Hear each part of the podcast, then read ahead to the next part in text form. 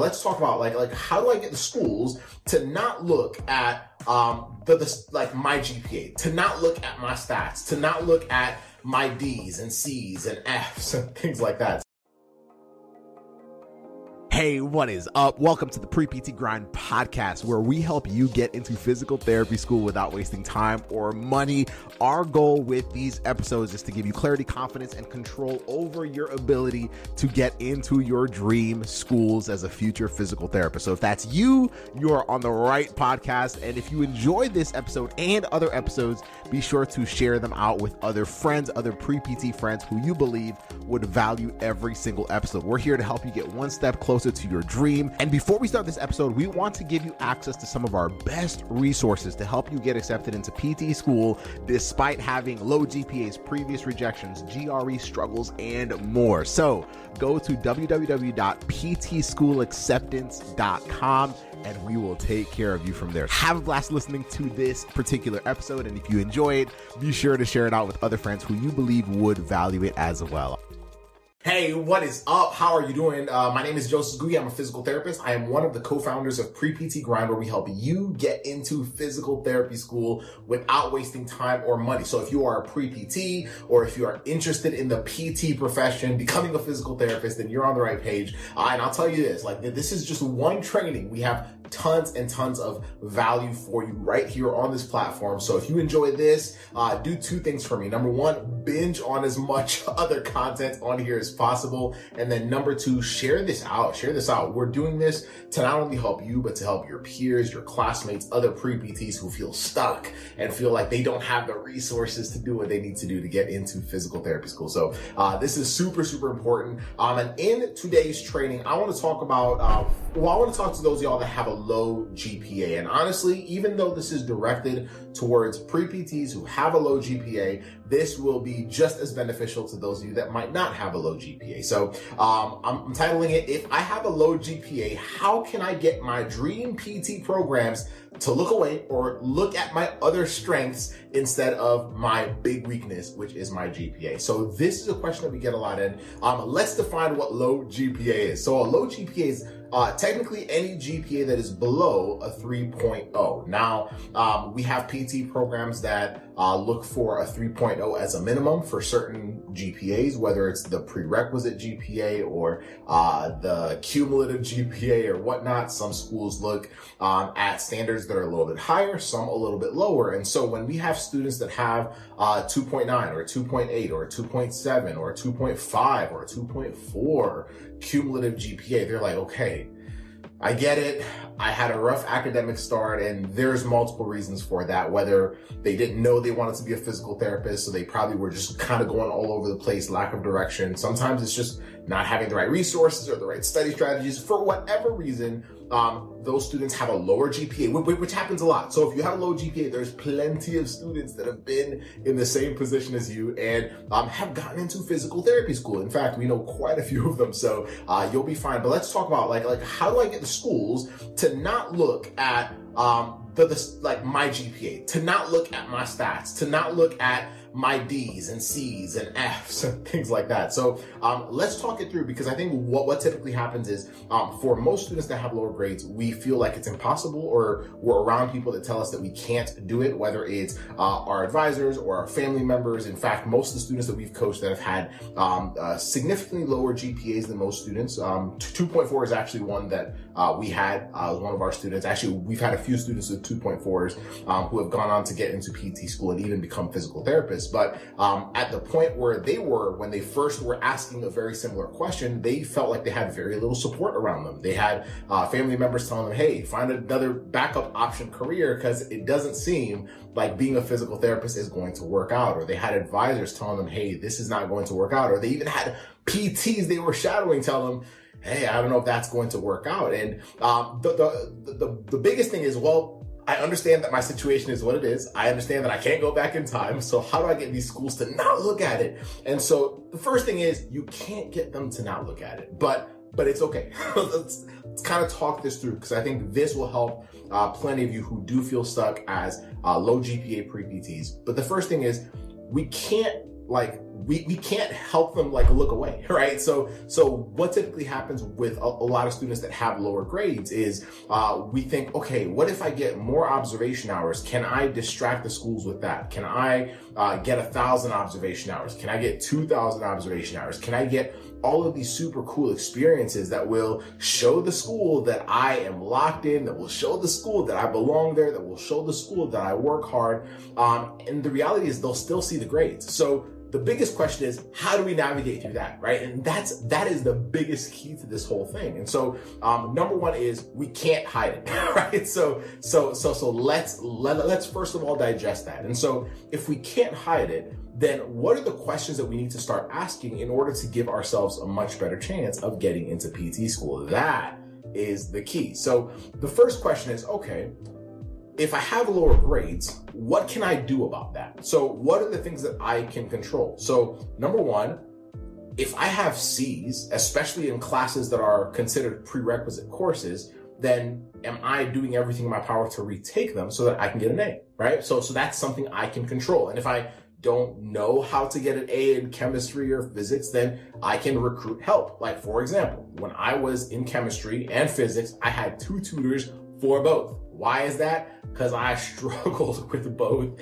classes. And so um, that is it. Like, maybe I just have trouble figuring out how to have the right study strategies or the right game plan. So if I can control my prerequisite grade or if I can control certain grades that can increase my GPA, especially the prerequisite one, then I should do everything in my power to increase that. Um, I can control the schools I also apply to, right? So, so, so when we're looking at schools, schools are slightly different. I think a lot of times, uh, there's a, I don't know if we're taught this or whatnot, but there's a lot of students that feel like, oh, like every school should kind of look at applicants the same way. And the reality is schools do have some slightly different preferences. Some schools uh, will prioritize the cumulative GPA and they want it to be a 3.0. And if you have a 2.4, they're like, well, we're not going to look at the rest of your application because we want a 3.0 at least for the cumulative. For other schools, they might have a lower threshold for their cumulative, or they might not value the cumulative as much, but they might value other things like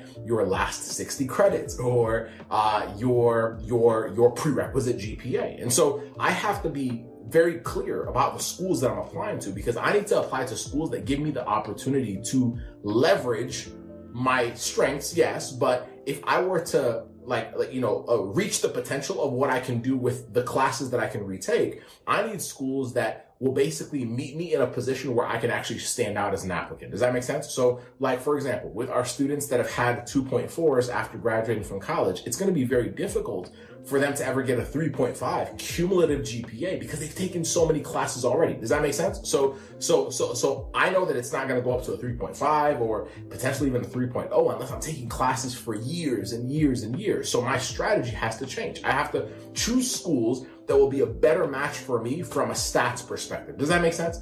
And then I also need to say, okay, academically, what can I control in a way that actually moves the needle forward? If I'm just taking random cumulative GPA classes that have nothing to do with anything, then I might be wasting time and money. And that's where I have to get some guidance, whether it's from a coach like us or whatnot, to figure out which classes should I be taking. But at the end of the day, I can't hide it. and because I can't hide it, I have to start asking myself, what can I control?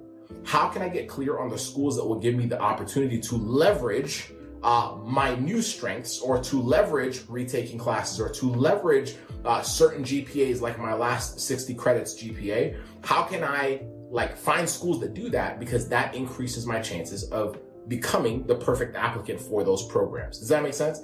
And then the, the, the last thing is how do I respond to obstacles, right?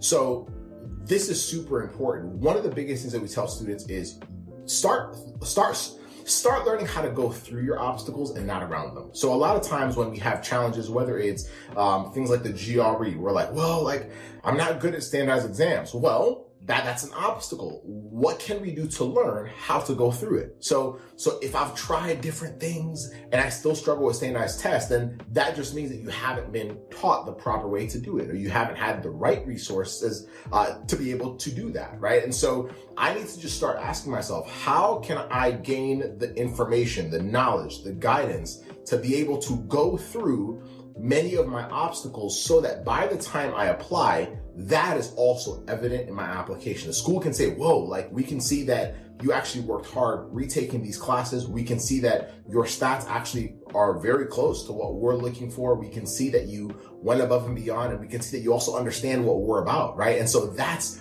that is a huge thing. Learning how to go through my obstacles, whereas most students are trying to avoid the, the things that they either do not like or the things that they actually have a hard time with. That's where now guidance comes in. That's where finding other students who have been in a similar position, that's where that comes in.